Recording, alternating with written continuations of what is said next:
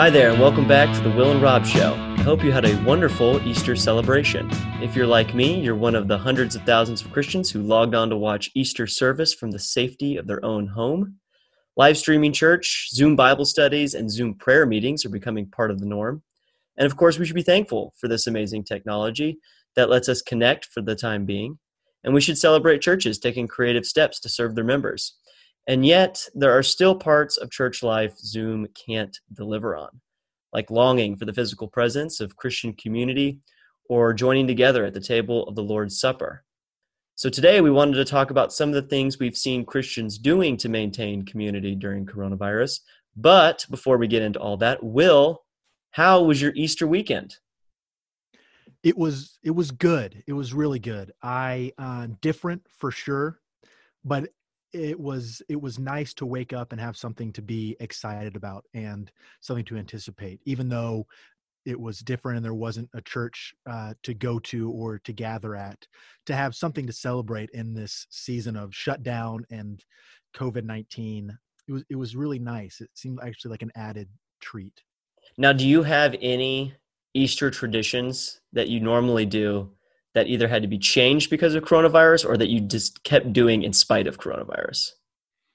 Well, no, you know, my cousins who are older than me thought that Easter egg hunting wasn't cool before I did. So that has been out of the picture for like 20 years, which I think is really regrettable. I did not understand how you could get too cool to find money and candy in the grass. That seemed like a real win win for everyone involved. That's the first time I've ever heard of of kids not liking Easter egg hunts. Well, they were older, you know. So I mean, they were they were like turning into teenagers. I was younger, and so I, you know, was still, I guess, too innocent or naive or childish or something, whatever. But I love them. We keep in touch, you know, but uh, not really. And, and being in a new city, I guess new traditions are being formed. It's it's kind of fun actually. The the people I live with upstairs, they have four kids, and the mom was telling me that the kids still wanted to get dressed up in their Sunday clothes. Oh, that's so awesome. Even though they weren't going out, there was still something that they wanted. And I think that added something probably to the parents, uh, for the parents as well. Yeah. I definitely was one of those weird people that, that got up and got dressed for Easter. Um, I did not do Easter Sunday service in my pajamas, but I got up and I put on a nice pair of pants and a polo shirt, and I felt like I was doing my part. So, so I put on, you know, my jeans and a button down and my ostrich skin boots. So that was my that was my dress up there. So how long? So I'm assuming your church did a, a live stream for Easter. Well, I, I, listened to. I'd go to Grace downtown. Okay. But I listened to McLean Presbyterian service, so I, I, watched it as well. James Forsyth is the pastor, and he preached. It was, it was, it was really good. And um, so that, there's my confession.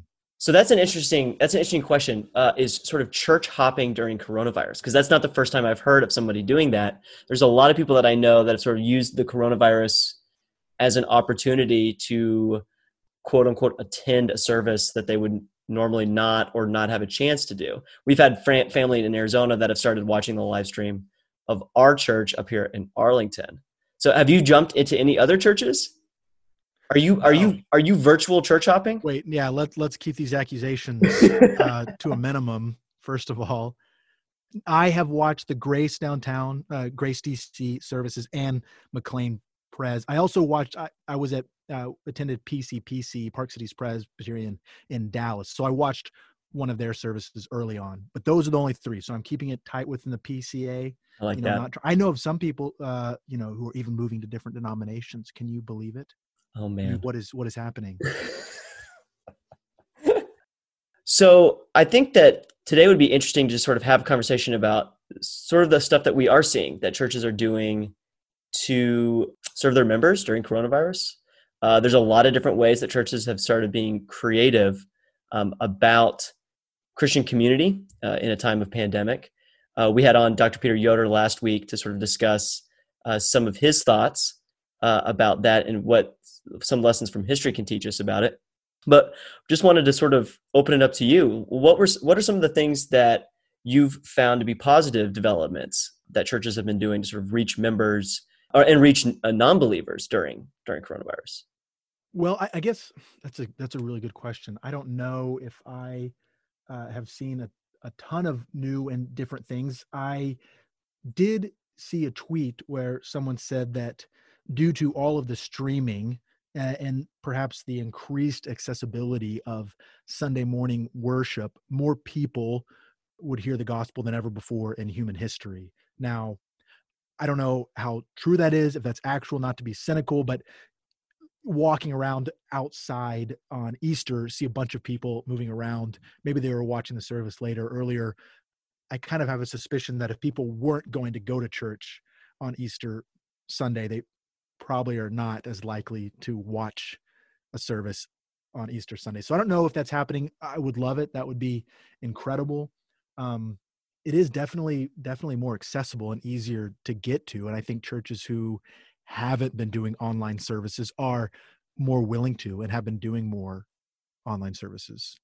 Yeah, I've noticed that it, at least in some of the stuff that I've watched, uh, some of the videos and, and tweets of churches talking about their their sermons during coronavirus, definitely taking on a little bit more of what I would call an apologetic tone.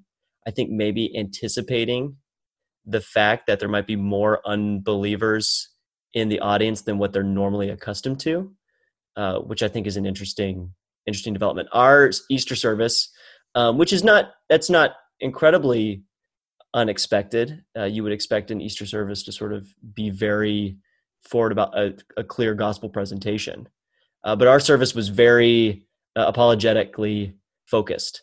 Uh, we were in we were in First Corinthians 15 and talking about um, if the resurrection didn't happen, how our faith is futile, but that there's hope because it did happen, and sort of going through what that means and the implications of that. So I thought that was an interesting uh, thing in coronavirus that pastors are maybe thinking a little bit more about. I may only get one person, uh, one chance at a person during a live stream because the novelty of it has got them here. And so, what? How can I make the use of of the time that I have? I think that's an interesting development for sure. Have has that been happening on multiple Sundays? Um, not for us. We we've been finishing up a, a, a series, um, and so we've stayed on track with that. That was one thing I also noticed too was that um, some churches, uh, the second that live stream started happening, it seemed that they were like, okay, we're going to ditch whatever we were doing before. Maybe we were going through the book of of Job, and now we're going to go do something completely different. Um, in well, order Job to... seems like a good one to say. I know, right? It seems. I don't know if that's an actual real example. maybe they got deep enough in the weeds and were like, you know what, let's just skip to the end and get the heck out of here and try some. Um, but I've seen people sort of being like, we're going to start a whole new series specifically dedicated to coronavirus. One thing that I've been thankful for my church is that we've sort of kept pushing through with what we were already doing. But I did know that our Easter service was very um, apologetically messaged. Yes, I, I remember hearing a story from a pastor where this was an English uh, pastor, and it was the, the, Sunday after Princess Diana had died, and uh, he chose not to include that in his sermon. And afterwards, a woman came up to him crying, confused at how this message related to the the national tragedy that had just happened. And and the book where I, I read this, uh, the the point was to say that oftentimes, you know, we can be afraid of too much culturally contextualizing things but there when there's something that is so weighty on the culture to not address it at all leaves people kind of bewildered and expecting for it to be addressed and when it's not addressed they just kind of lost in the woods and so I, I, guess there are different responses people could have to switching to, to series that focus on covid-19 however it, it is on the forefront of, of all of our minds that I mean, it has to be addressed. It, it can't be the yeah. sermons you're doing. I don't know. Yeah, I mean, it's one of those things, right, where almost all messages that, at least a huge majority of message of sermons that have been delivered uh, in churches that I've been part of. I mean, what is one of the the central themes of Scripture, right? Is that that so Jesus has come and He has redeemed us, but it's that it's that uh already but not yet flavor of the New Testament, right? There's there's still something not right here. And I think that for most times that understanding is less sort of on the forefront of people's minds. Um, maybe maybe it's acute you know you're acutely aware of it based on your own personal circumstances maybe you've recently lost a job or lost a family member or something like that but during the normal course of events pre COVID 19. Maybe that's not sort of at the, at the top of your mind. Now, that seems to be a very relevant thing for everybody right? And so i haven't really noticed any difference in message messages and sermons but the the way that they impact i think folks is very powerful right now during covid-19 for sure. One thing that's been really interesting i've noticed too is i think for the few weeks leading up to easter there was sort of a novelty about online service and people were sort of much more willing to deal with it. Yeah, there was some this there was some grumbling about it, but at the end of the day, most people recognized that having church in in person was just out of out of question.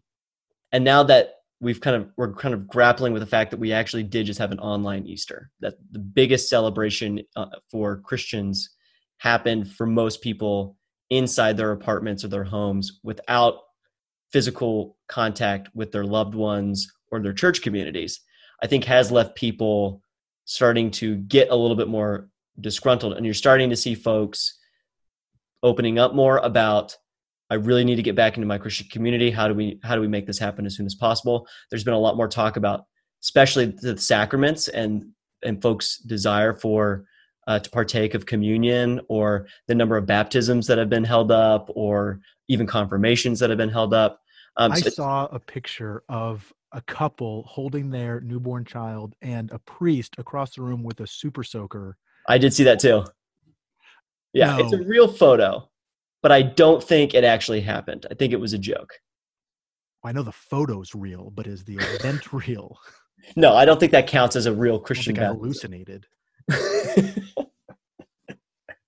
uh, yeah, so so this new online question and, and how do we do the sacraments can we do the sacraments? There have been some churches i know that are saying we're not going to do them at all if we can't have the elements blessed by an elder. It's not going to happen. You have others who are saying you know we're going to give a pass here and you can do it at home. And then you probably get other churches like well we've we've always had kind of a low view of them anyway so just go ahead and do what you want to do. That was a little negative but everyone's having to to at least come to terms and consider not just leadership but congregants of wait what what are we doing when we're doing the sacraments? And why can they or can't they be done? Yeah I, I consider myself very blessed that in the middle of this question this real life question i am in the just wrapping up finishing sacraments in my seminary coursework. And so it's given me a lot of time to think about it and look at different cases that I've seen churches actually doing and sort of grapple with is does this fit with what I'm learning in class? Does this fit with the, the confessions and the creeds? It's definitely an, an, interesting development. We'll have to kind of wait to see what uh, the final ver- verdict is on a lot of stuff. I know people that have done uh, like drive-through communion at their churches um, I've seen, and I've seen drive-in church. Kind of that seems novel. I, you know, I kind of like that in its own way. I don't, I don't know. I'm sure there are problems with it, but it's it's just a, it's just an interesting development that people are. It is a way to fence the table. Also, let me tell you, you can be sure. move along, move along. Yeah, yeah, yeah, yeah, yeah, yeah. yeah. the um, yeah, I just I just think it's interesting. I've seen a lot of drive-through churches, which I think is an interesting idea that did you hear about the church in in Louisville, Kentucky, that were being given five hundred dollars citations I did. for gathering in their vehicles? I mean, it's Louisville, Kentucky. That's really not a. It's a pretty conservative place, you know, but does strike me as overreach or or uh, maybe there's other parts of the story, but that doesn't seem like an appropriate yeah way to respond to that gathering. Well, that's a, you know that's a perfect lead in. Sort of my last thought that was this is all going to start leading to I think massive questions of religious liberty as churches have to start make you know start making decisions about what they want to do and state and local leaders will have to uh, make judgment calls as, as well. So i think we've only barely touched the surface. I know we're like already basically a month in with online services but i think we've only touched the surface of what is going to happen with all this uh, the different developments that we're going to see the new creative ways. People will go about doing online church. The one sort of thing that I do think I, my mind is pretty made up on, which is that while people are being creative and trying to make the best of what the situation offers, there seems to be a pretty universal agreement that online church is not an adequate substitute for real in life person church. And I think even folks who were more accustomed to doing online streaming before coronavirus, because let's not kid ourselves, this has existed for as long for a long time. People have been live streaming church for a long time.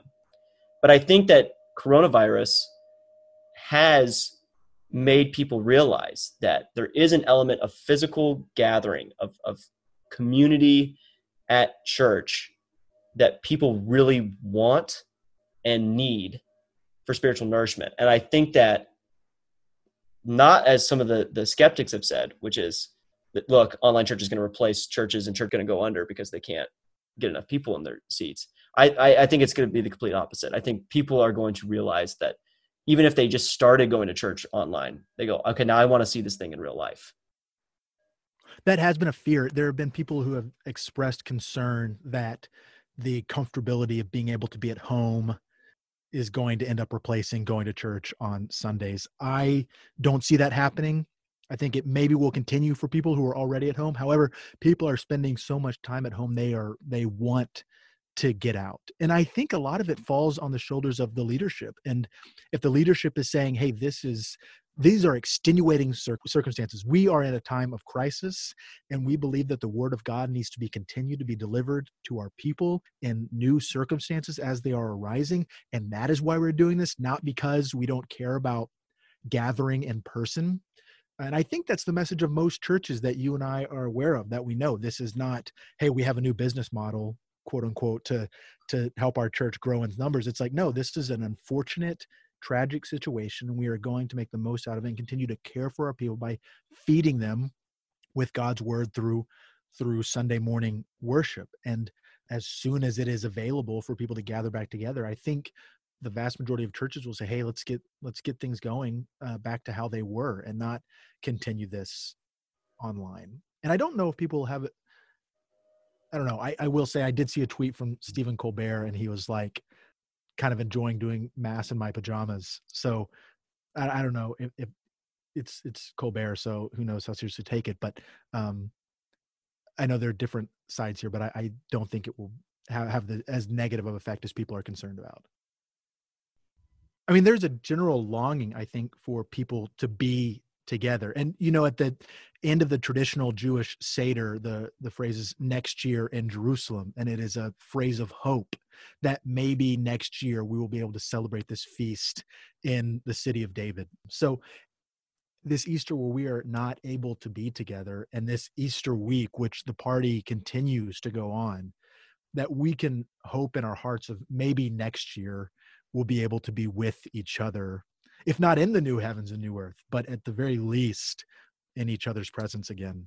Yeah, I think that's great. I think it's also a lesson to apply uh, each Sunday as we end services in sort of that that benediction period of uh, reminding people that to in in their prayers as we pray for relief from this virus and from this pandemic that God can do anything and as we pray for a cure we can continue to pray hopefully next week um, and we just keep praying that. I think it would be wonderful a great apologetic moment a great moment for christian community if whenever we do figure out when that sunday is that we know churches will be back and open of really making a day of celebration of it.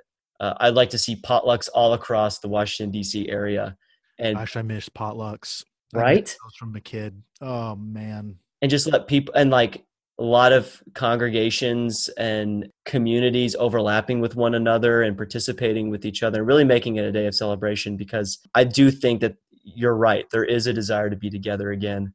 And we know that that day is coming and there's hope for that day. Well, great. We're about out of time, so we're going to wrap up. As always, thank you for listening to the Will and Rob Show. You can follow us on Twitter at RD Hassler and Stockdale Will. Make sure to subscribe, rate, and leave us a review. We'd love to hear from you. We are on Apple Podcasts, Spotify, Stitcher, and SoundCloud. Make sure to visit ministrytostate.org, and we will see y'all next week.